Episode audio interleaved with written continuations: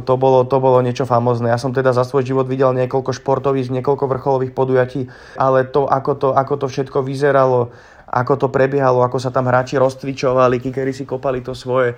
A, a ja som teda zobral aj svoj, môjho otca, ktorý už veci ne, nezvykne emočne prežívať ale, ale ten jeho pohľad, keď, keď, sme, keď sme si to všimli, keď sme, keď sme videli ten, keď sme mali ten výhľad na to ihrisko a na, na to všetko, tak my sme jednoducho zamrzli, boli sme úplne hotoví, to bolo, to bolo niečo krásne, neskutočné, to jednoducho sa snad ani nedá opísať slovami, aké to bolo úžasné, aký to bol krásny pohľad. Počúvate americký futbal s Vladom Kurekom.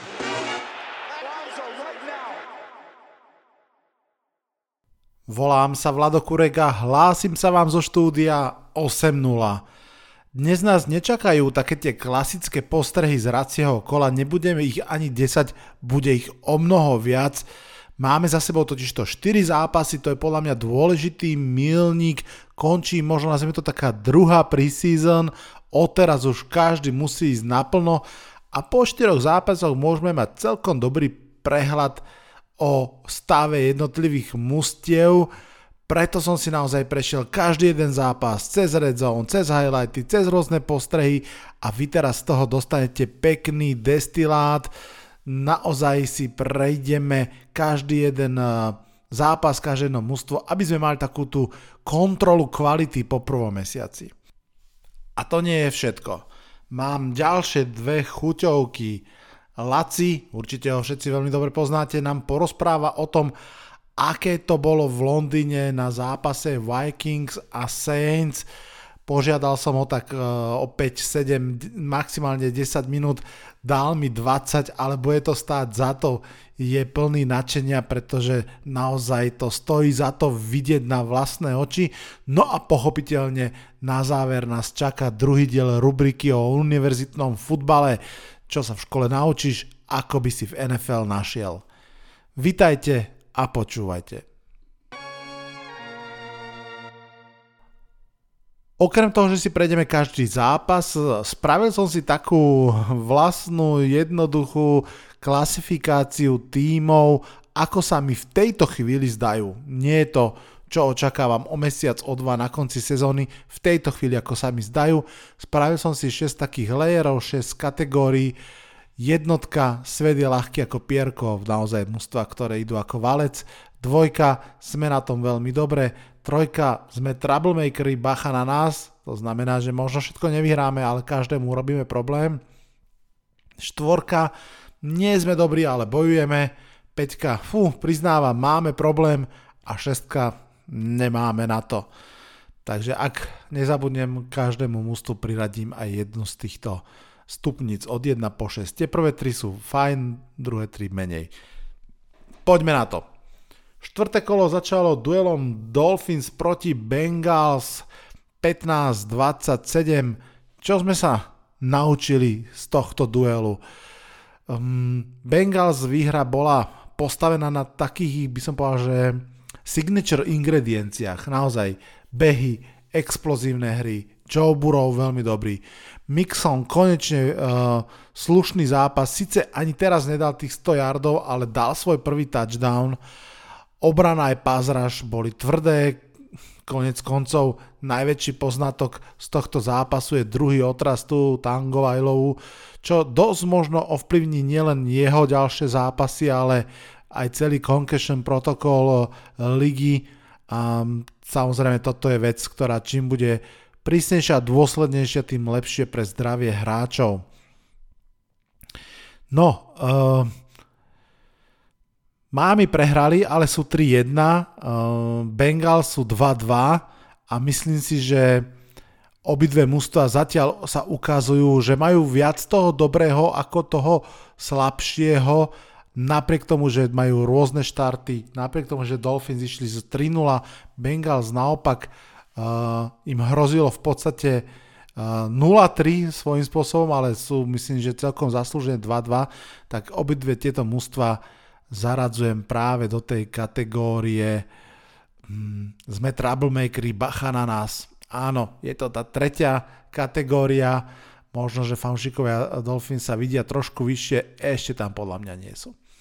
Poďme do Londýna. Vikings vyhrali nad Saints 28-25 v dramatickom zápase, kde nakoniec rozhodol tesne nepremený field goal uh, svedcov. Justin Jefferson sa po dvoch týždňoch ukázal a ukázal sa v peknej forme, bol to na tom ústve hneď cítiť, nezastavil ho ani Marshall Latimore. O tomto zápase porozpráva neskôr Laci o mnoho viac, o mnoho podrobnejšie. Za mňa možno len to, že títo noví Vikings pod vedením nového trénera sú trošku takí, by som povedal, že aktívnejší a šťastnejší ako tie ich minulé verzie. Naopak Saints Tí hrali bez uh, Jamiesa Winstona, ale rýchlo poviem, miesto neho nastúpil Andy Dalton, hrali aj bez Kamaru, bez Michaela Tomasa, čiže výrazne oslabení uh, a sú to bojovníci, pretože s týmto oslabením ja som osobne si myslel, že uh, budú o mnoho slabším súperom. Uh, Vikings zaraďujem tiež do tej skupiny Troublemakery, to znamená do, toho tretej, do tej tretej skupiny. Saints musím dať do štvrtej priznávame, máme problém, teda to je dokonca až uh, piata, priznávam, máme problém, pretože tam si myslím, že veľmi neladí to, ako sa cítili a ako v tejto chvíli hrajú. Nejde tak ani o to, že sú 1-4, eh, pardon, 1-3, nejde ani tak úplne o to, že neby to zázračné otočenia proti Falcons, tak sú vlastne 0-4. Ide o to, že tak trochu jednoducho nevedia chytiť dých a že zdá sa, že tam nie je tá jedna ingrediencia, o ktorú by sa mohli oprieť a musia sa na to naozaj pozrieť. Jets Steelers 24-20 Zelenobielým sa evidentne zapáčilo vyhrávať v posledných sekundách zápasu, zopakovali si túto feature druhýkrát, tentokrát na ihrisku Pittsburghu Steelers. Ja som tak dôveroval Mikeovi Tomlinovi, a jeho vyjadreniu, že som v jednej lige postavil z núdze, pochopiteľne, Miča Trubiského, ten však bol v zápase nahradený Kenny Pickettom a tak sme sa dočkali toho duelu mladých pušiek. Hm, Kenny nezačal úplne ideálne, prvá lopta interception, no ale bola to podľa mňa nutná zmena a asi je dobre, že ju Steelers urobili, ale je tiež vidieť, že aký je význam elitného rushera. Ako veľmi to vidíte v momente, keď vám začne chýbať. Čo sa týka Jets, tí sú 2-2. Myslím si, že môžu byť veľmi spokojní s tým, že sú 2-2. Stále je tam veľmi veľa otáznikov. Mm, keď sa vrátim ešte do Pittsburghu, Mike Tomlin má možno našľapnuté na prvú losing season v svojej kariére ale ešte by som to neuzatváral. V tejto chvíli ich stále považujem za o niečo lepších ako Jets rozhodne. A kategorizujem ich do OK, priznáme, máme problém, to sú Jets a nie sme dobrí, ale bojujeme, to sú Steelers. Giants Bears 2012, toto bol old school zápas, viac ako sme čakali. Možno viete, že New York Football Giants nastúpili v um, retro uniformách, ktoré odkazovali na 80. roky a na Super Bowl z toho obdobia a nakoniec ten fotbal sa hral ešte ako z rokov 40. Ak ste počúvali historický podcast s Ježourom, viete, že odkazujem na časy, keď sa hlavne behalo. Daniel Jones nabehal toľko yardov, ako hodil, áno, 70-70, a, ale uh, celá, celý ten gameplan Giants bol postavený jednoznačne na behoch, Saquon Barkley, viackrát som videl, že, že hrá ako, tak dobre ako svoje ruky sezóne, podľa mňa hrá ešte lepšie. Hrá najlepšie, ako som ho ja kedy videl. Už som to párkrát spomenul k tomu všetkému dobrému, čo mal, prestal ešte tancovať a začal byť prieraznejší, tvrdší, takže fakt wow. No a ak ste ten náš zápas nevideli, tak len poviem, že v druhej polovici druhého polčasu zhruba najskôr odstúpil zo zápasu Daniel Jones, zase pre zranenú nohu. Asi o tri akcie neskôr aj Tyler Taylor, ktorý pri jednom behu pre prvý down sa zrazil prilbou s obrancom a bol pre pozorenie z otrasu mozgu o, poslaný preč. No a my sme zostali bez quarterbacka a Saquon Barkley sa vlastne postavil miesto quarterbacka pod centra a vlastne zahral pár Wildcat uh, snapov a potom sa tam vrátil Daniel Jones, ktorý tam iba stál, lebo nemohol sa naozaj hýbať a len podával loptu, ale teda to už boli naozaj, že 30. roky bez quarterbacka hrať a keď to tak zoberie, že vlastne Jones tam už iba stál, tak viac ako skoro 15 minút bez quarterbacka a pritom vyhra. Krásne. Sme 3-1 prvýkrát od roku 2009. No, pre ofenzívu Bears nepríjemná správa neboli schopní takej passing game ako Cowboys s Cooperom Rushom, to nehovorí dobre o Justinovi Fieldsovi, nehovorí to dobre ani o gamepláne trénerov, ani o celkom talente v ofenzíve. Um, áno, Justin Fields mal pár pekných hodení, aj um, pekných behov, podobne ako Daniel Jones majú, ako sa hovorí, kolesá, keď treba, ale inak um, nie veľa dobrých správ. Giants nie sú dobrí, ale bojujú, podľa mňa sú naozaj v tej kategórii um, štvrtolevelovej a Chicago podľa mňa ešte o jednu tredu nižšie na, na peťke, že máme fakt problém. Eagles Jaguars 29-21. Orly lietajú vysoko, dokázali urobiť otočku v zápase, v ktorom prehrávali 0-14 a to takým spôsobom, že to vlastne nikomu nepríde divné, ako jediní sú v lige 4-0 a všetko sa im darí. Obrana hra výborne. Mne to prišlo teda ťažké sledovať Bradburyho, ako si pripísal ďalšiu interception. Inak v tom zápase veľmi lialo, čiže v niektoré si ťažko odhadnúť. Samozrejme stojí za spomienku, že Doug Pederson sa vrátil do klubu, s ktorým vyhral Super Bowl, teraz ako tréner súperov. Miles Sanders výborne, Jalen Hurts výborne, receivery Davonte Smith aj Davonte Smith aj uh, AJ Brown. Trošku slabší deň, ale stále OK.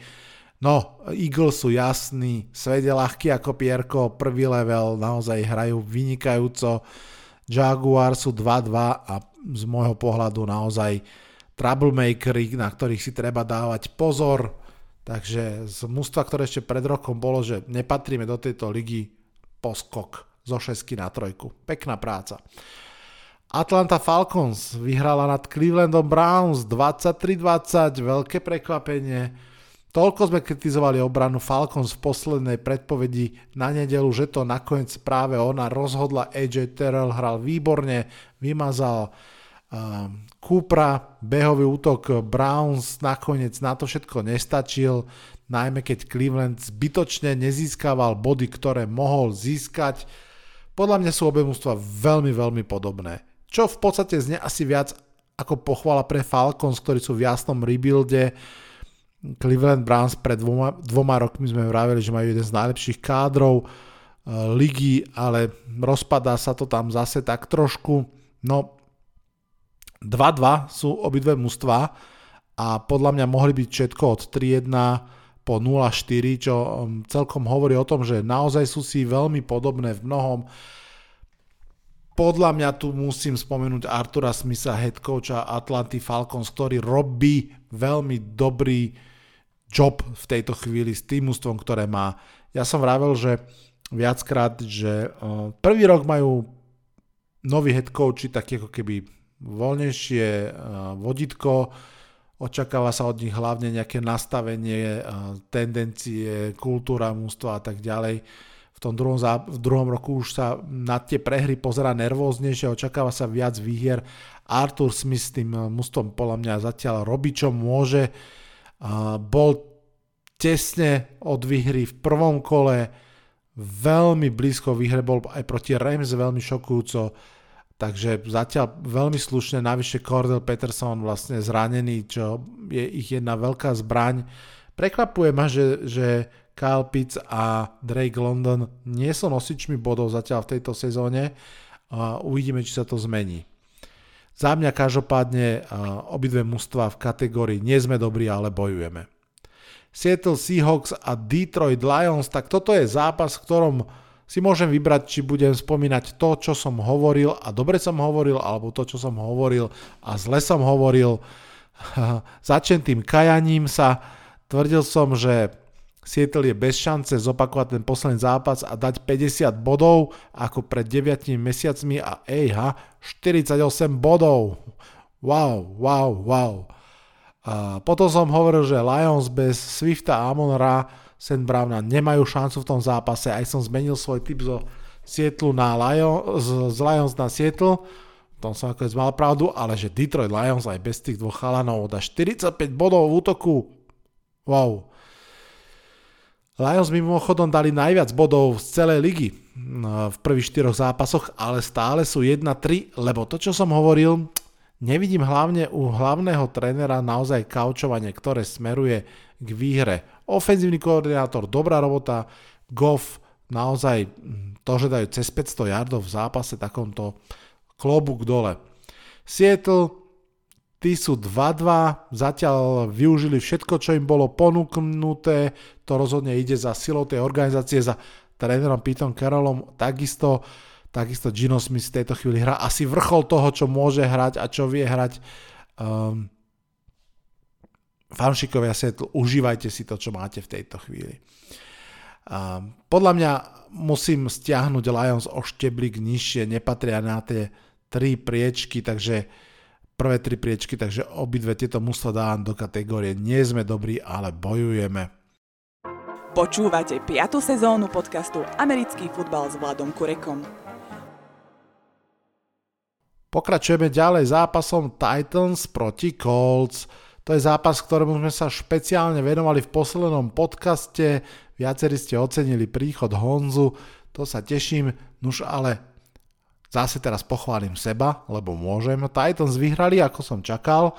Derek Henry opäť bol hlavnou osou útoku, darilo sa mu rozhodne viac ako eh, Jonathanovi Taylorovi Inak toto bol e, zápas posledných dvoch rushing kingov ligy, to sa zase tak často nestáva. Takisto bola faktorom obrana Titans, ich rush, dvakrát sa im podarilo otočiť loptu vo svoj prospech, ak to tak mám povedať, naozaj znepríjemňovali život statickému Ryanovi.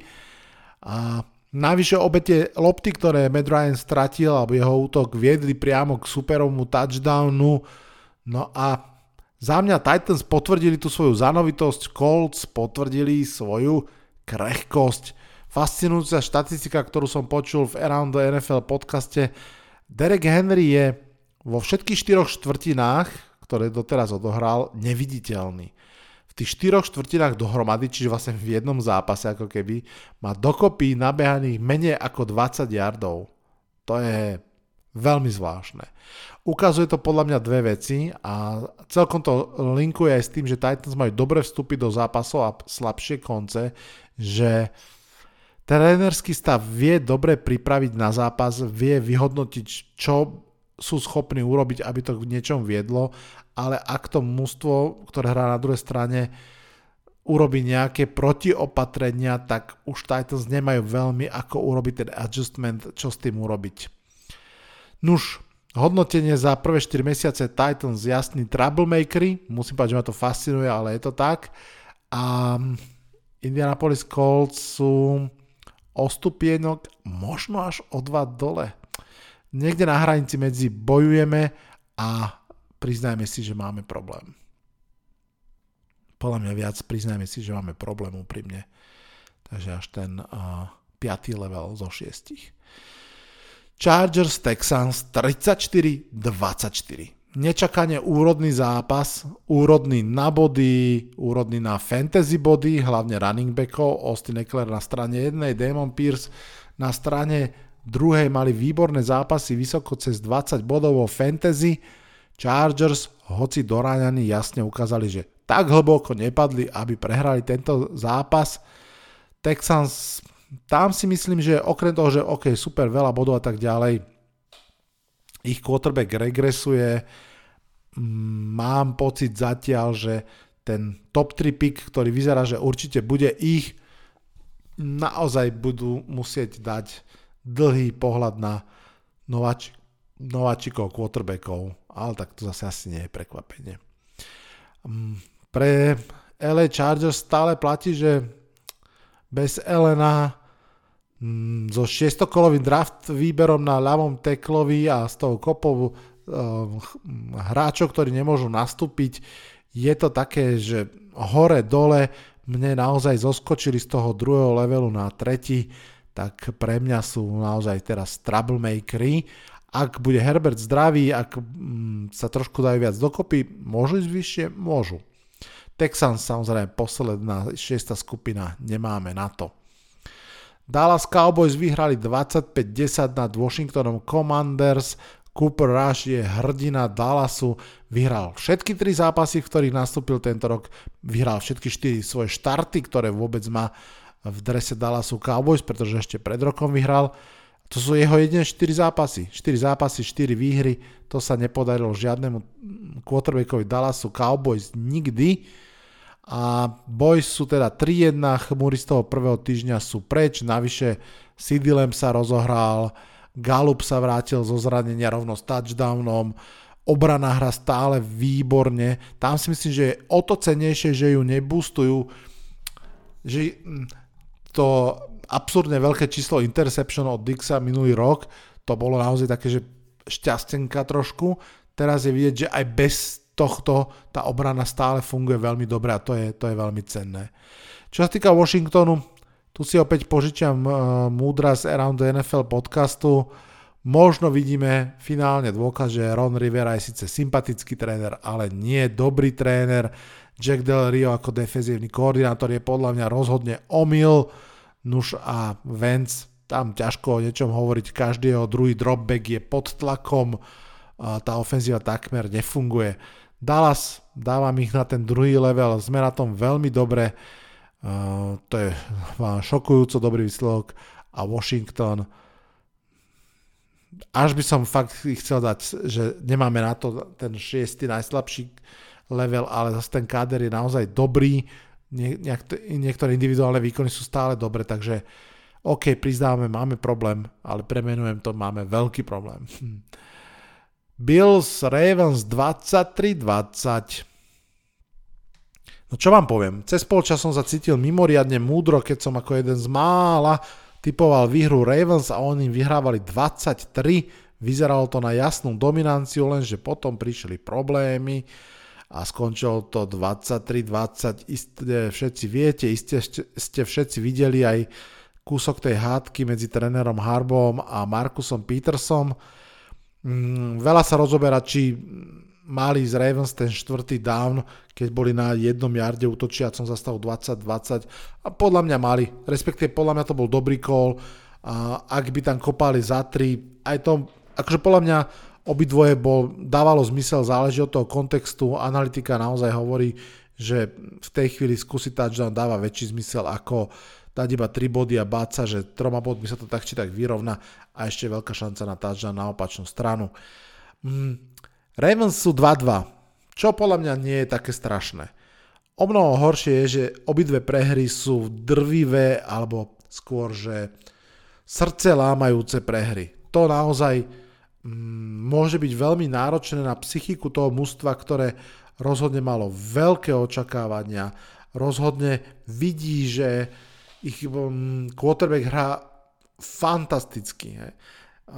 Ježor mi poslal štatistiku, že mm, keď Ravens vyhrávali o 17 a viac bodov, tak e, sú, majú 100 výhier a iba 3 prehry e, z, také, z takejto situácie tejto sezóne majú z tejto situácie jednu výhru, dve prehry. Hm. Naozaj, možno osud, možno smola, možno niečo iné. A myslím si však, že v tejto chvíli je to viac nápor na psychiku ako čokoľvek iné a predpokladám, že sa Ravens z toho dostanú. Bills sú 3-1, ofenzíva hrá veľmi dobre. Mm, v tomto prípade to bolo v druhom polčase, ale celkovo rozhodne áno. Veľký kredit dávam obrane, tá je bez kopy startrov, ale stále hrá to dostatočne kvalitne. Fakt som zvedavý, čo urobí Buffalo pred koncom tradeového deadlineu. Či sa budú ešte o niekoho posilňovať, typol by som si, že áno. Viem si predstaviť, že by mali záujem o Saquona, ja by som ho poslal za zaujímavý pick a to vôbec nestímam o prvokolovom a možno ani o druhom, kľudne, že 2 tretie alebo tretí a niečo by bolo úplne fajn ale viem si predstaviť, že budú skôr hľadať niekoho do secondary. Čo sa týka klasifikácie tímov, tak uh, hoci sú uh, 3-1 Bills, tak ich radím do tej úplne strešnej topkovej kvality, život je gombička, všetko je v poriadku a Ravens do toho sme na tom veľmi dobre, pretože fakt si myslím, že ak budú kľudní, budú na tom dobre, aj keď uh, stoja trošinku viac na Lamárovi, ako by mali. Cardinals Panthers 26-16. Veru tak opäť sa ukázalo, že v súboji podobne silných mustev rozhodujú často maličkosti a ak sa pridajú na oboch stranách aj slabší tréneri a jedno z mustev má proste lepšieho quarterbacka, tak táto maličkosť hrá veľkú rolu. Kyler Mary bol najlepším hráčom na ihrisku, nepochybne a to rozhodlo, hoci druhým najlepším unitom na ihrisku bola práve obrana Panthers, tá sa naozaj snažila. Franky opäť to opakujem, to je meno, ktoré mi padlo do uši a do očí. Štvrtý zápas po sebe odohral veľmi dobre, pripísal si ďalšiu interception, naozaj hrá dobre, naopak Baker hrá slabo, v tomto zápase možno najslabšie. Pass rating z tohto zápasu 61,9, to je žalostné. Baker Mayfield, Ben McAdoo a Matt Rule, taká trojica, ktorá sa navzájom oslabuje a neposilňuje. Hm. Matt Rule, ďalšia smutná štatistika je 1,26 v zápasoch, keď super dá aspoň 17 bodov. Čiže inými slovami, ak mu zápas nevyhrá obrana, tak jeho útok to vyhrať nevie. Matt Rule má 7-ročný kontrakt, je vo svojom treťom roku, ale veľmi to vyzerá, že možno aj v poslednom. Las Vegas Raiders 32-23 proti Denveru Broncos. Ďalší zápas, čo sme s Basom trafili, vôbec to ináč na ihrisku nevyzeralo, že hrá v tej chvíli 2-1 mužstvo proti 0-3 mužstvu. Mm, obidva manšafty boli mimoriadne si podobné, podobne silné. Možno tí Raiders dokonca boli o niečo silnejší. Minimálne sa rozhodne mohli oprieť o kvalitnú behovú hra, hru. Uh, Jacobs hral fantasticky, Davante Adams v pásovej hre sa tiež presadzoval aj proti kvalitnému Surtainovi, na druhej strane Javonte Williams zranený do konca sezóny, obrovská strata. Melvin Gordon, ďalšie dva fumble, mm, to proste, áno, Jerry Judy tam mal pekný catch, ale Russell Wilson sa podľa mňa v Denver Broncos stále podoba príliš tomu Russellovi Wilsonovi zo Seattle Seahawks, občas niečo úžasné, medzi tým menej, občas vôbec nič, veľká nekonzistentnosť. Trošku mám naozaj podozrenie, že ten pík Russella Wilsona sme už videli pred nejakým tým časom a že tie posledné roky to až tak nebolo o tom, ako ho Seattle ťaha dole, ale aký je quarterback už v tejto chvíli. Za mňa, poviem to veľmi prečasne, ja viem, kľudne mi to potom otreskajte o hlavu, ja s Denverom v tejto chvíli už do playoff nerátam, a o kusok viac rátam z Raiders, hoci sú 1-3. Za mňa sú to jasní troublemakery. Sú 1-3, ale budú vedieť dať kapky každému. Hrajú tuším s Chiefs v ďalšom kole, takže uvidíme. Seattle Seahawks, podľa mňa nie sme dobrí, ale bojujeme. A bojujeme obranou. Packers, Patriots 27-24 v predlžení. Kým začnem eh, tancovať nad tým, že Patriots sú poslední v divízii, tak eh, musím v prvom rade týmu Bila Beličika zložiť veľkú poklonu.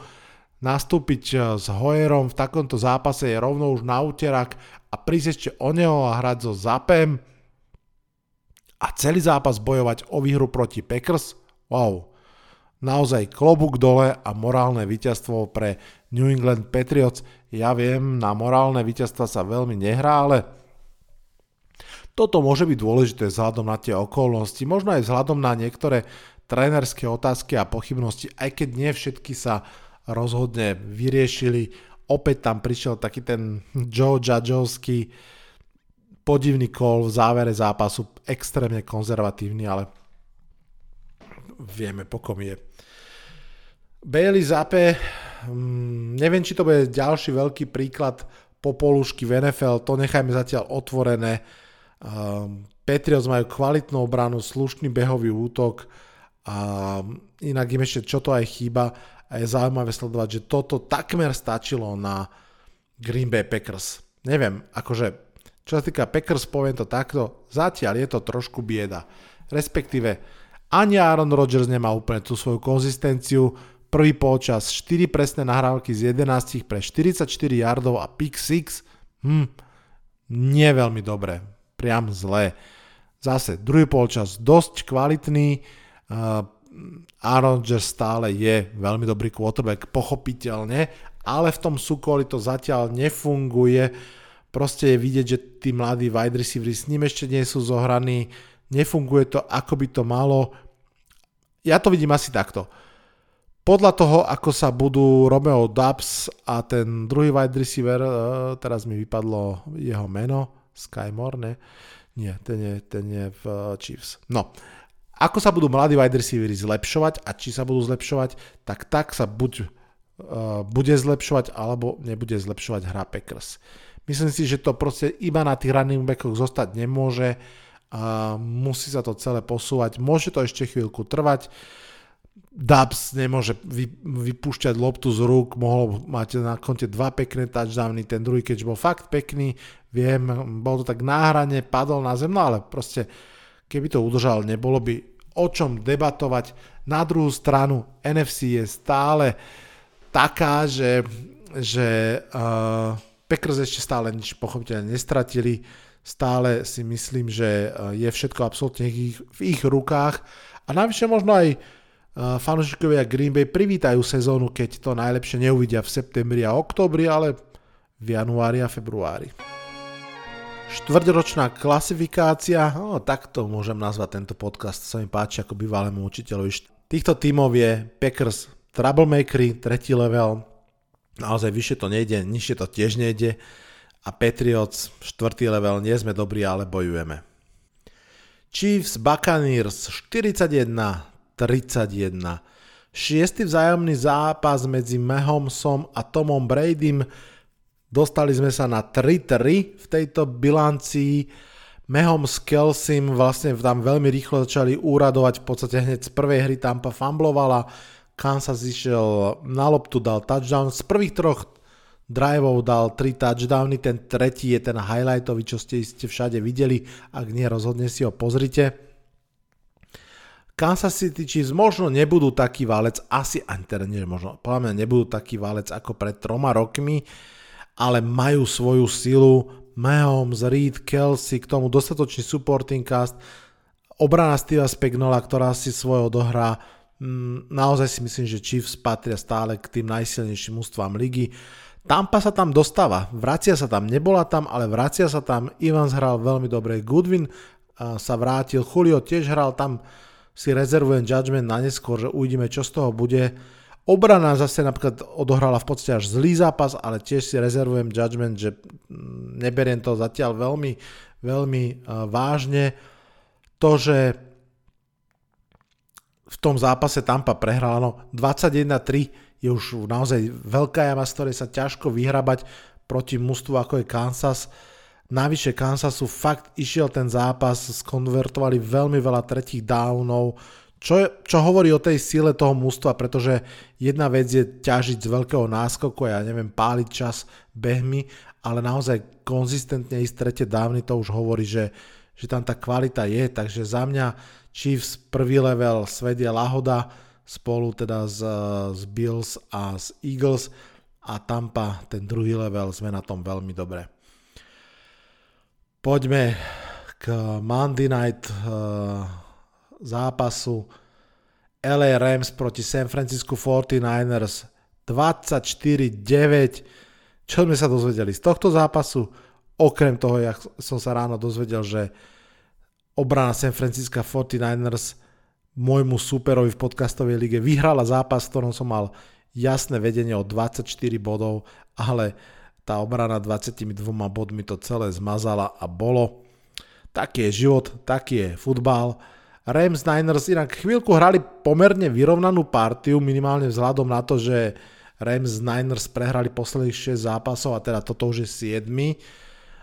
Ale proste bolo vidieť ten rozdiel a postupne sa zväčšoval najmä obrana Niners a front 7 mala úžasný tlak, ako náhle išiel Matthew Stafford do očividne pasových uh, útokov, tak to strašne smrdelo sekom alebo interception, oboje sa dostavilo.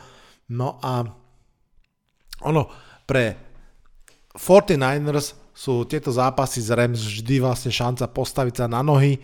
Opäť sa tak stalo, opäť vďaka obrane.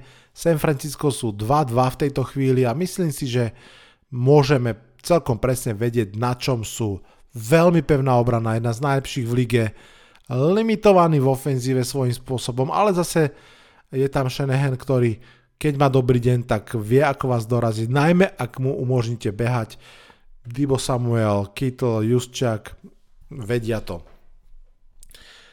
Mm, LRM sú väčšia záhada. Dá sa to hodiť na Super Bowl hangover, iste, ale v ofenzíve sa fakt trápia. Hrali tesne s Falcons, nestačili na Bills, teraz nestačili na Niners. Matthew Stafford opäť hádže viac pikov, ako by bolo zdravé. S 28 kariérnymi je už na treťom mieste v historickom rebríčku, no a Allen Robinson je proste neviditeľný. Matthew Stafford to na ho nehádže, je to trošinku podozrivé, je to trošinku zvláštne, mm, je tam nejaká akože problém v chémii, alebo naozaj Allen Robinson stihla tá jeho kariéra spadnúť z útesu skôr, ako sa dostal do dobrého mústva, to som zveravý, čo bude. Jedni aj druhí sú za mňa tretí level kvality troublemakers a uvidíme, kam sa odtiaľ pohnú a ktorým smerom. Hú, ponáhľal som sa skoro 40 minút tak či tak, prešli sme si každý jeden zápas, máme toho ešte pred sebou veľa, samozrejme. Ideme sa rozprávať o Londýne. Máme za sebou prvý z troch londýnskych zápasov, máme pred sebou druhý, ktorý bude Giants Packers, extrémne sa na to teším. A prečo sa na to teším? No vlastne to vám svojím spôsobom povie Laci. Asi uh, je v podobnej situácii, v akej budem ja. To znamená, užil si atmosféru, videl prehru svojich. Ja teda dúfam, že aspoň budú Giants podobne kompetentívni v tom zápase, ako boli Saints. Tak uh, tí z vás, ktorí napríklad sa aj chystáte do Londýna, tak uh, nastražte uši, Laci vám povie snať aj niekoľko zaujímavých praktických informácií, takže dva vstupy od Lacio, ten prvý o tom, ako bolo v Londýne a ten druhý o zápase samotnom. Laci, poď. Vladko, ahoj a pozdravujem rovnako aj tvojich poslucháčov. Tak e, v krátkosti zhrniem ten náš trip do Londýna na zápas New Orleans Saints a Minnesota Vikings. E, ako skupina fanúšikov v podstate, ktorí sme sa dali dokopy, tak sme išli do Londýna v sobotu ráno. V sobotu ráno sme odletali z Bratislavy e, s tým, že Plán bol taký hneď z letiska ísť na Tottenham Stadium, aby sme sa pozreli, či je tam už NFL Shop, respektíve či sa dá už niečo nakúpiť. Rátali sme samozrejme s tým, že tam v tú sobotu bude menej ľudí ako v nedelu. V nedelu som vedel, že tam jednoducho bude natresk a bude veľký problém sa dostať dovnútra. Tak e, rovno z, zo Stanstedu sme si zobrali Uber a išli sme na Tottenham Stadium, kde sme si samozrejme dali raňajky. E, my sme mali check-in na hoteli. Boli sme ubytovaní zhruba pol hodinu od Tottenhamu až o druhej po obede, to znamená, že sme mali dosť času na to sa trošku rozpozerať po okolí. Tak sme boli na Tottenhame, kde sme si robili kolečka, kde sme si nakúpili nejaké veci. NFL shop, ktorý tam bol, bol brutálny. Naozaj to bolo Ehm, to bola krásna predajňa, bolo tam ehm, hrozne veľa dresov, triček, samozrejme týchto materiálov pre fanúšikov, ale nie len pre fanúšikov Saints a Vikings, ale samozrejme pre fanúšikov globálne všetkých tímov, pretože s tým sa samozrejme ráta, že v Londýne nebudú len dve tieto fanúšikovské základne, ale že sa tam jednoducho zbiehajú fanúšikovia všetkých tímov.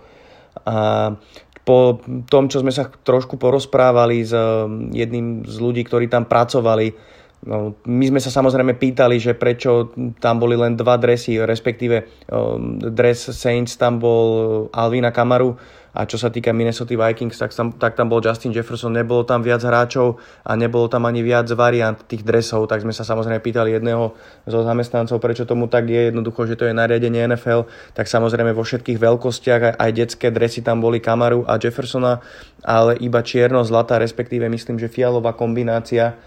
A viac, viac farieb tam nebolo ani viac hráčov, ale samozrejme dalo sa to riešiť tým, že ste si dali v podstate nažehliť akékoľvek číslo, aké ste chceli na dres aj s vlastnou menovkou, takže toto sa dalo individuálne, myslím, že tam bol nejaký príplatok k tomu vybaviť. Samozrejme potom tam boli bundy, mikiny, trička, najmä teda Saints, potom aj Vikings, tým, že Saints boli domáci tým, tak tam bolo toho o čosi viacej. No a potom samozrejme aj trička, mikiny ostatných tímov sa tam dali pozrieť, ale nejaké tie základné varianty. Nebolo to nič také, ako si samozrejme viete pozrieť na NFL Shop, NFL Europe alebo, alebo na v týchto predajniach. Samozrejme je to dané tou kapacitou, potom tam boli rôzne prokotiny. No a bolo tam samozrejme veľa fanúšikov. My sme boli v tom momente šiesti a respektíve, áno, šiesti sme boli a jeden priateľ, ktorý išiel, ktorého poznáte aj z eh, NFL CZ, eh, má Nick Fantomas DB9, teda Tomáš Kubránsky, ortoped z Galanty, náš veľmi dobrý priateľ, ktorý išiel s nami, tak si dal eh, našiť alebo spraviť špeciálny kostým pápeža, samozrejme so znakmi New Orleans Saints, viete si to pozrieť aj na sociálnych sieťach NFL CZ alebo na mojich súkromných ja som tam tie fotky pridával a boli sme obrovskou atrakciou tým, že sme boli obrendovaní hneď na začiatku, proste oblečení všetci do dresov, do dresov Saints a, a mali sme čapice a mikiny a všetko možné. Tomáš mal tento oblek pápežský, tak sme boli obrovskou atrakciou, ľudia sa s nami fotili, zastavovali nás, vykrikovali za Hooded, keď sme, keď sme sa prechádzali dokola mne sa podarilo odchytiť, samozrejme bol tam veľa fanúšikov z New Orleans, naozaj takí tí typickí afroameričania odtiaľ z juhu, tak uh, dvoch sa mi podarilo odchytiť, tak čo sme sa viacej rozprávali, čo sa s nami fotili a dokonca jeden z nich bol pôvodom z Atlanty, uh, že, že pochádza z Atlanty, ale je veľký fanúšik New Orleans, tak to som si samozrejme ja nemohol uísť, nechať uísť a musel som to s ním natočiť aby mi teda na video povedal, že je veľký fan, že, že pochádza z Atlanty, ale je veľký fanúšik New Orleans, to je taký celkom bizár, by som povedal. No ale potom sme sa prechádzali dokola okolo štadiónu a uh, mali sme to šťastie, že ma zastavil, alebo teda žena zastavil tým sociálnych sietí New Orleans Saints, to bolo, to bolo naozaj niečo fantastické a prihovorili sa nám, že odkiaľ sme a tak ďalej, že či s nami niečo môžu natočiť, tak my samozrejme dali mikrofón, my sme sa všetci šiesti postavili, respektíve piati sme boli vtedy, sme sa postavili vedľa seba a tak ja som im odpovedal na dve otázky, ktoré mi dávala, dávali. Tá prvá, ako som sa dostal k fandeniu uh, New Orleans a tá druhá, kto je môj najobľúbenejší hráč. No tak ja som vylovil samozrejme jedno meno Jonathan Wilmas pred uh, zhruba 8-9 rokov, aby, aby to samozrejme hneď spravilo taký dojem, že sme není takí roční, možno dvojroční fanúšikovia, tak to ich nadchlo a mm, že som spomenul takéto meno takéhoto hráča a začali sme sa rozprávať hlbšie. Potom samozrejme mimo, mimo toho natáčania sme sa rozprávali o všetkých možných veciach, aj čo sa týka týmu a tak ďalej. Ja som si potom pozeral toho človeka, ktorý nás s nami robil ten rozhovor, tak on bol pár hodín predtým na tlačovke Andyho Daltona a tam sa okolo nich motal, čiže to je človek, ktorý priamo s nimi, s nimi pricestoval potom sme sa teda samozrejme rozprávali ešte viacej, čiže to je taký prvý zážitok. No a dokola, do, okolo štadiónu samozrejme krásna atmosféra, to bolo, to bolo niečo neuveriteľné, ako, aký, aký marketing tam spravili už tú sobotu, ako, ako tam boli billboardy tých jednotlivých hráčov, Tottenham Stadium, to je, to je jeden nádherný stánok a bol tam banner, respektíve billboard Kema Jordana a ja som sa pri ňom odfotil aj s Matušom Radevom, ktorého možno niektorí tvoji poslucháči, ktorí nás počúvajú, poznajú, je to defensívny tekl Bratislavy Monars a môj veľmi dobrý priateľ a kamarát, tak sme sa odfotili pri baneri Kema Jordana. Ja som samozrejme, ja sledujem jeho podcast, ktorý samozrejme vrelo odporúčam, Trust Levels, ktorý robí s Markom Ingramom a volá si tam jednotlivých hráčov NFL väčšinou z týmov, proti ktorým Saints nastupujú ten daný vík. A je to veľmi vtipné, je to veľmi zábavné a veľmi aj poučné, čo sa týka kariér týchto jednotlivých hráčov a teda ja poznám nejaké ohlášky, poznám oslavy tým, že je to jeden z mojich najblúbenejších hráčov, mám aj jeho dres, tak som ho pekne otagoval na Instagrame. Aj e, som tam dal nejaké také popisky, ktoré ho charakterizujú, samozrejme, ktoré ja poznám alebo viem o ňom. No a on to prezdielal tú storku, samozrejme nezvykne prezdielavať, čo ja ho sledujem, ale teda prezdielal to so všetkým, čo k tomu patrí, tak, tak e, to ma tak potešilo taká, taká celkom zaujímavosť, potom aj zareagoval, teda no, pridal, pridal reakciu na to, čo som mu následne no, deň, deň neskôr odpísal, tak e, to bolo, to bolo celkom funny. No teraz, čo sa týka toho hracieho dňa, my sme tam prišli hneď ráno, ako sme sa zobudili, pretože tam samozrejme bolo veľa ľudí, bola tam skvelá atmosféra, my sme si dvakrát dali kolečko okolo celého štadióna, ľudia sa s nami fotili, proste rozprávali sme sa tam hlavne s ľuďmi, čo pricestovali z Ameriky, extrémne veľa dobrej nálady, ja som sa normálne varil znútra emočne, pretože to bol môj svet, to bol jeden z najkrajších zážitkov v živote, aké som zažil bolo to niečo famózne, ale aj samozrejme fanúšikovia Minnesota vyobliekaní uh, tradične ako vikingovia. Mm, bolo to, bolo to všetko krásne, všetko to prebehlo super, bez problémov. No a no, išli sme na štadión, tam samozrejme kontroly museli sme vrátiť, uh, respektíve batohy sme si museli uložiť oproti, oproti štadiónu, kde bolo na to miesto určené. Uh, tam uh, sme sa, respektíve ten náš pápež Tomáš sa tam trochu zdržal, tak sme čakali na ňo No a potom sme samozrejme boli už, respektíve vstúpili na štadión, kde sme si kúpili nejaké jedlo, ale, ale ten prvý moment, ktorý by som ešte spomenul, bol ten, keď sme sa cez gate, respektíve keď sme sa dostali cez ten posledný vchod priamo do štadiónu a do štadióna hodinu a pol pred kickoffom sme sa dostali vlastne na tie naše miesta a videli sme prvýkrát to ihrisko. To bolo, to bolo niečo famózne. Ja som teda za svoj život videl niekoľko športových, niekoľko vrcholových podujatí, ale, ale to, ako to, ako to všetko vyzeralo, ako to prebiehalo, ako sa tam hráči rozcvičovali, kikery si kopali to svoje. A, a ja som teda zobral aj svoj, môjho otca, ktorý už veci ne, nezvykne emočne prežívať ale, ale ten jeho pohľad, keď, keď, sme, keď sme si to všimli, keď sme, keď sme videli ten, keď sme mali ten výhľad na to ihrisko a na, na to všetko, tak my sme jednoducho zamrzli, boli sme úplne hotoví, to bolo, to bolo niečo krásne, neskutočné, to jednoducho sa snad ani nedá opísať slovami, aké to bolo úžasné, aký to bol krásny pohľad. Ja som to samozrejme dával aj na sociálne siete, ale, ale, ale na život to bol jeden obrovský zážitok. Takže všetko to bolo super. Aj, aj po zápase, čo sa týka čo sa týka mm, toho dostať sa zo štadióna alebo tak všetko bez problémov, naozaj všetko, všetko aj, aj, aj e, priamo počas zápasu po tejto technickej stránke prebehlo, prebehlo bez problémov, bola tam vynikajúca atmosféra, veľmi priateľská atmosféra, bola tam cítiť tá americká kultúra športová, no, proste ľudia sa tam so sebou rozprávali, fotili, bolo to, bolo to niečo výnimočné, naozaj vynikajúci zážitok ktorý snáď môžeme, môžete zažiť alebo môžeme zažiť len na takomto nejakom, nejakom zápase. Veľmi sa mi to páčilo a túto spomienku si, si uchovám do konca života. No samozrejme plánujem ísť aj do Ameriky a tam si myslím, že to bude ešte o niečom inom, ešte o level vyššie, ale aj ten Londýn vrelo odporúčam každému jednému, kto váhate, tak neváhajte. Londýn je super príležitosť ako vidieť NFL. No a zároveň sme videli zápas s koncom tak napínavým, ktorý ten, ten, tie súboje v NFL v Londýne málo kedy prinesú. Čiže, čiže to bolo takto spojené, ale k tomu zápasu sa vyjadrím v ďalšej hlasovke. Ešte predtým, ako začnem rozoberať, alebo predtým, ako sa vyjadrím k samotnému zápasu, tak eh, poviem takú zaujímavosť tiež eh, počas game day, teda v nedelu, keď sme sa tam točili okolo štadiónu a prechádzali eh, s fanúšikmi, tak taktiež nás s Tomášom zastavil človek, ktorý pracoval pre sociálne siete, myslím, že to bolo NFL priamo a tiež mi dal mikrofón a s Tomášom sme robili rozhovor krátky, tiež sa nás pýtal nejaké veci, ako sme sa dostali vlastne do Londýna a podobné otázky dávali, takže to bola tiež taká zaujímavosť, že ten človek nás potom ešte fotil s ďalšími fanúšikmi New Orleans, ktorí boli uh, teda veľmi, veľmi pekne oblečení alebo mali aj pekné masky na sebe, tak uh, to bolo také fajn. No a teraz k samotnému zápasu. Zápas som si veľmi užil. Bol, bol super, veľmi sa mi prá, páčila práca našej defenzívy v tom prvom útočnom drive, alebo to prvú, tá prvá štvrtina bola signifikantná veľmi zaujímavým play callingom Kevina O'Connella, ktorý hral veľa, veľa krížovaní s receiverami, veľa bootlegov, veľa, veľa tých mesh konceptov tam bolo, kedy sa receivery v hlbokých zónach na, navzájom krížovali. On tým narúšal man-to-man coverage, ktorú hral Denis Allen a mu to fungovalo. Ten prvý drive bol zakončený pre nás smolne, tretí na 15 screen a, a bol z toho touchdown, keď už to vyzeralo, že Vikings zastavíme minimálne teda na tom pokuse o field goal. E, náš útok sa trápil viditeľne prvý polčas Andy Dalton, napriek tomu, že som mu veril, že som sa na ňo tešil, tak e, Pete Carmichael mu dával až príliš konzervatívny playbook, Minnesota na to bola pripravená v podstate nič sme, nič sme neboli schopní vymyslieť.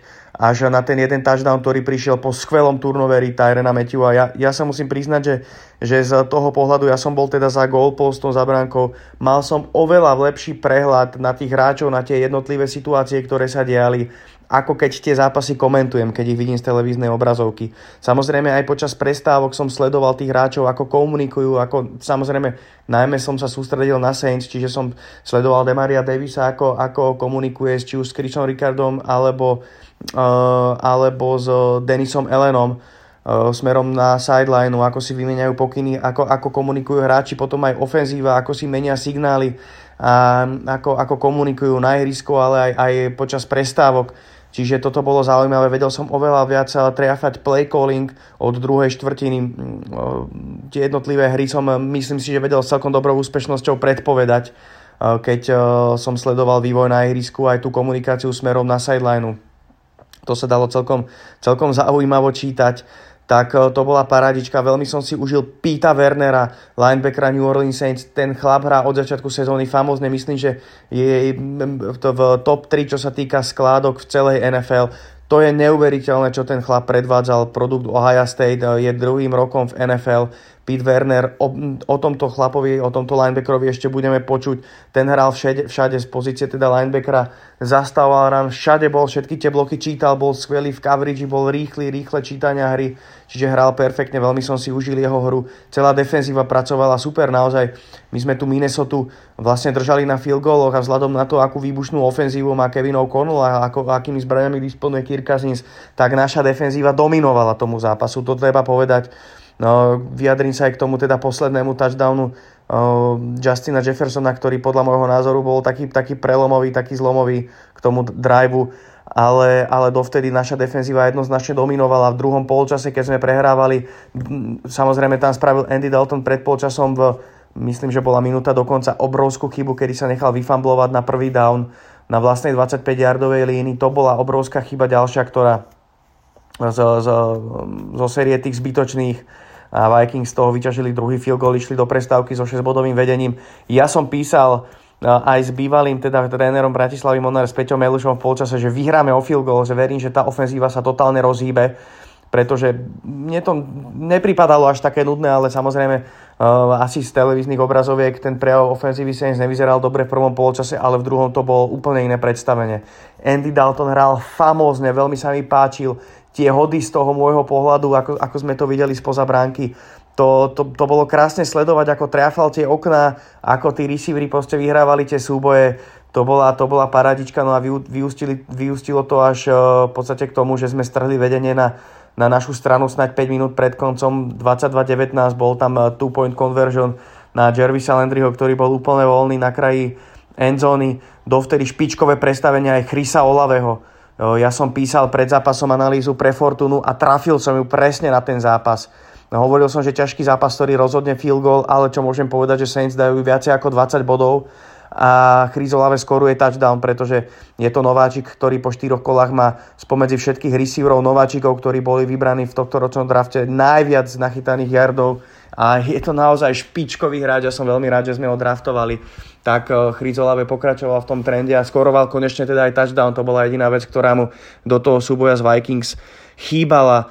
Tak uh, išiel 5 minút pred koncom, išli na loptu Vikings, začali s slušným behom Dalvina Kúkano a potom prišlo, prišla séria penalt, ktor- s ktorým ja som není stotožnený a potom ako som si ich pozrel druhýkrát, tak som tak som o, oveľa viacej nahnevaný. Ja nerad sa vyhováram na rozhodcov, nerad dávam te, te, nerad vyzdvihujem tento faktor, ale jednoducho dvakrát im ich, ich podržali, podržali Drive Vikings. Prvýkrát to bolo prvýkrát to bolo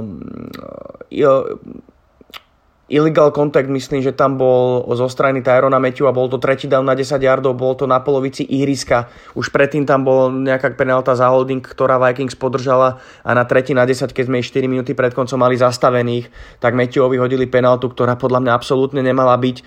Respektíve tam, bolo, tam bol dotyk, dotyk mriežky, alebo, alebo respektíve ruka, ruka v tvári za 5 yardov a to, to na tretí na 10 to je zabíjacká penálta, to vám automaticky dá prvý down, ale už vtedy som vedel, že proste rozhodcovia potlačili Vikings v tom drive, tam mali byť zastavení, mali sme ísť jednoznačne na loptu, ale došlo k tejto hlúpej penalte, tam si ešte z opakovaných záberov, tam sa ho snad Meťu ani nedotkol. Myslím, že to bol eh, Adam Thielen, tak to bola jedna zo, zo sérii tých penalt, ktoré dosť, e, boli dosť kľúčové v konečnom e, výsledku. No a potom prišiel ten pass interference, ktorému predchádzal samozrejme aj face mask Adama Thielena. A tá lopta, keď letela od Kirka Kazinsa, tak už dopredu to mal PJ Williams z pozície safety prečítané a jednoznačne išiel, hral tú loptu, otáčal sa aj Marshall Latimore, bolo to priamo pred našimi očami, otáčal sa na loptu, bol to fyzicky tesný súboj, obaja sa tam samozrejme držali, chytali a PJ Williams do tej lopty skočil, bol, bol to nekompletná prihrávka, Adam Thielen absolútne nemal šancu zachytiť tú loptu, pretože tam boli na ňom hneď dva hráči Saints v tesnej blízkosti.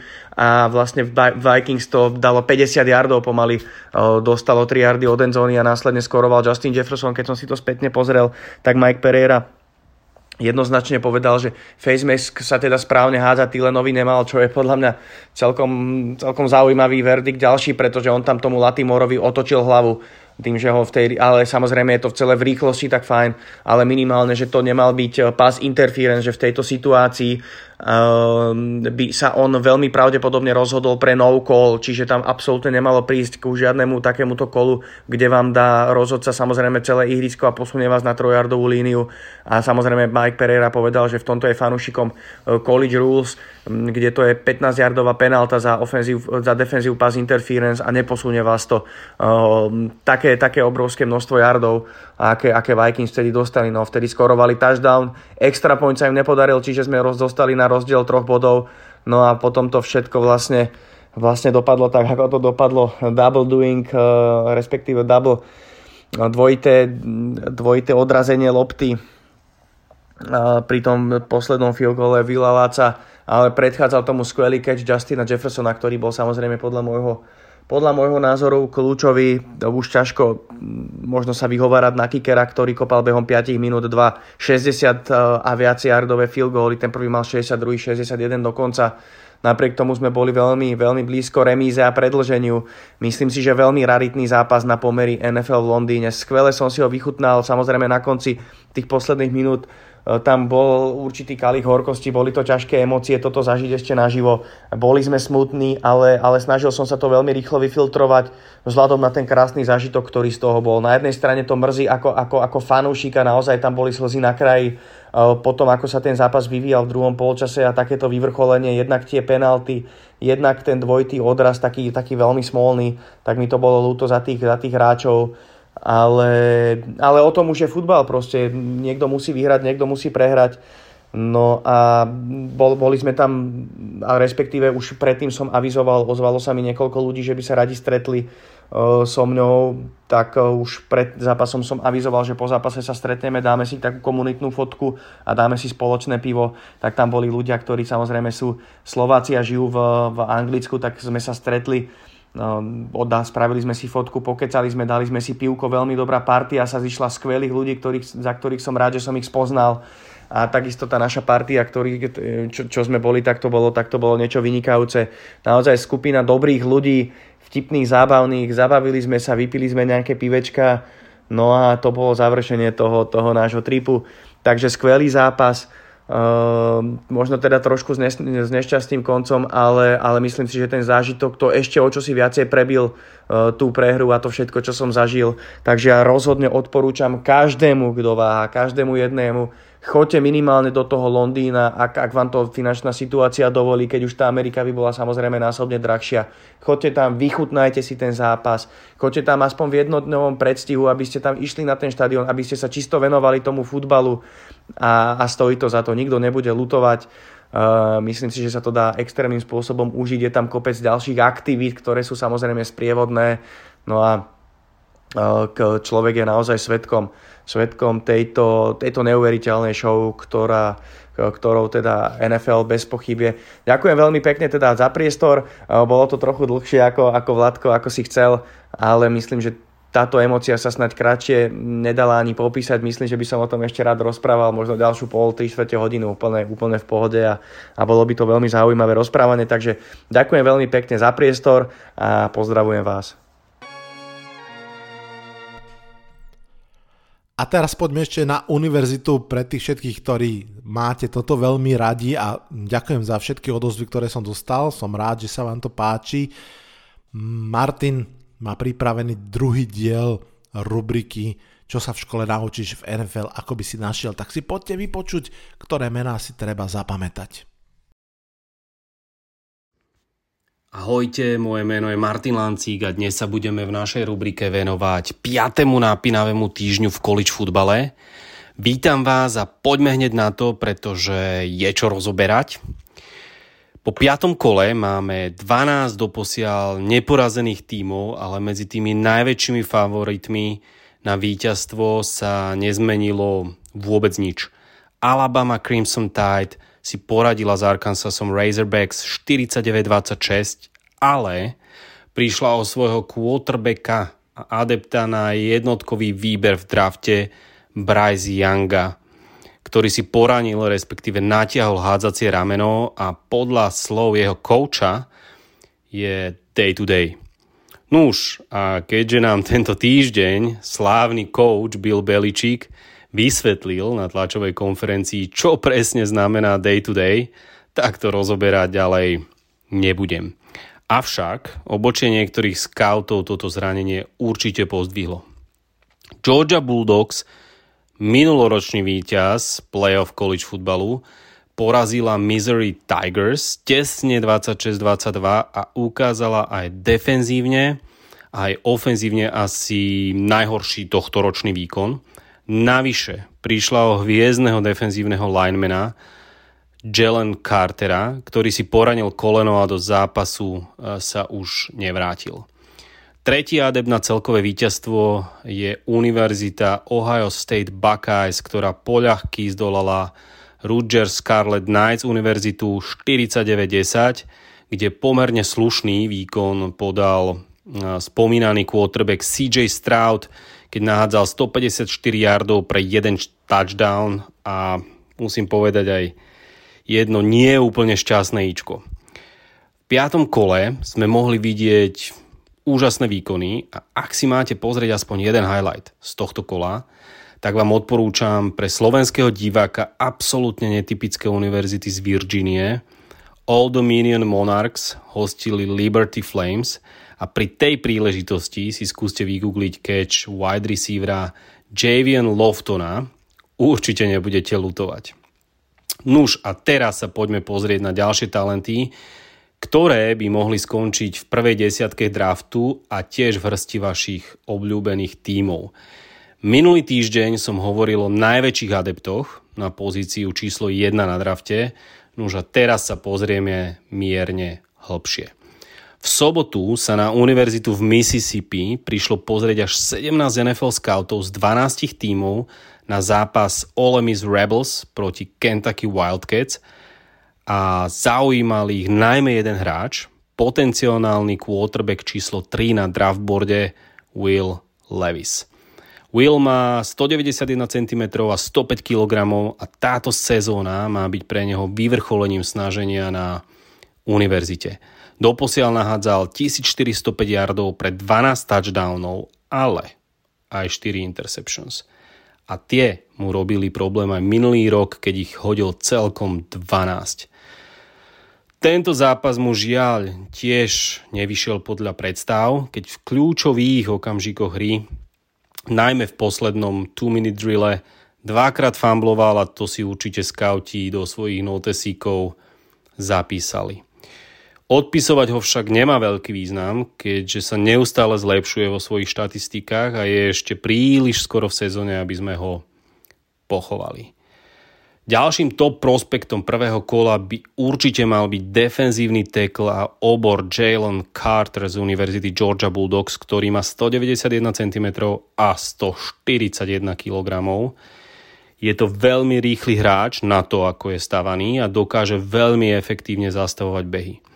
Minulý rok mu odišli 5 spoluhráči v prvom kole draftu a očakáva sa, že ich bude v apríli nasledovať aj Jalen. Ale ako už vieme, táto cesta je trnistá a najmä ďaleko a tento bíček sa bude musieť dať dokopy zo zranenia kolena, ktoré utrpel práve tento týždeň proti Univerzite Missouri, keď dostal, treba povedať, jemne nefér hit na kolená. Tomto týždni sa veľmi dobre uviedli aj running backi, ktorých ja mám na draftboarde, ale zatiaľ nie je zrejme, či skončia v prvej desiatke. Hneď v piatok v noci sa rozbehol running back Zach Charbonnet z UCLA University, keď nabehal 124 yardov pre jeden touchdown a bol k nezastaveniu celý zápas. A to medvedi hrali proti svojmu rivalovi z univerzity Washington. Zach je powerback typu sever juh a jednoducho sa so svojou postavou 185 cm a 101 kg E, veľmi darí behať. Zatiaľ má lepšie štatistiky ako v tomto čase minulý rok, tak e, uvidíme, či mu vydrží paráž do draftu. Nuž, a na záver som si pripravil wide receivera, ktorému sa celý mesiac nesmierne darí. Nie každý vyberá rád v prvom píku wide receiverov, teda až na fantasy playerov, ale tento pík nemôžem opomenúť ani náhodou. Ide o hráča USC, University of Southern California, Jordan Edisona, ktorý doposiaľ nabehal 442 yardov pre 6 touchdownov a zatiaľ má 15,2 yardu na zachytenie. Svojou postavou 183 cm a len 79 kg je rodený slot receiver a len ťažko od neho budeme môcť očakávať outside routy. Avšak svojimi doterajšími výkonmi si pýta miestenku do prvej desiatky, najmä keď ostatní receivery trochu pospávajú. To je za mňa všetko a počujeme sa budúci week. Čaute. Tak a to už bude asi tak naozaj všetko. Ďalší podkaz je v pláne. V piatok pochopiteľne pôjde si, pôjdeme si predpoveď na nedelu s ďalším fanúšikom z Discordu NFL Komunita. No a potom ďalšiu stredu postrehy z hracieho kola číslo 5. Cez víkend som v Londýne, ako som spomínal na zápase Packers Giants. Možno dám aj nejaký krátky špeciál priamo odtiaľ. Ak to nebude v podobe mimoriadného podcastu, tak určite to bude v podobe nejakých postov a videí, či už na Facebooku Americký fotbal s Vladom Kurekom alebo na Instagrame rovnakého mena, tak uh, sledujte rozhodne, ak ešte nesledujete. Um, ak počúvate tento podcast na Spotify, dajte mu hviezdičky, ak ho počúvate na inej platforme, kde sa dá hodnotiť určite na iTunes, dajte mu 5 hviezdičiek, budem vám veľmi vďačný za to, že takto pomáhate. Každopádne, fú, štvrťročná klasifikácia za nami, na dnes stačí odhlasujem sa z tohto podcastu, teším sa do Londýna, vidíme sa tam niektorí a o týždeň sa počujeme všetci. Čaute, čaute.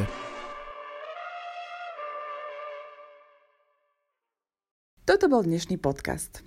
Ak sa vám páči, môžete ho podporiť na službe Patreon. Ďakujeme.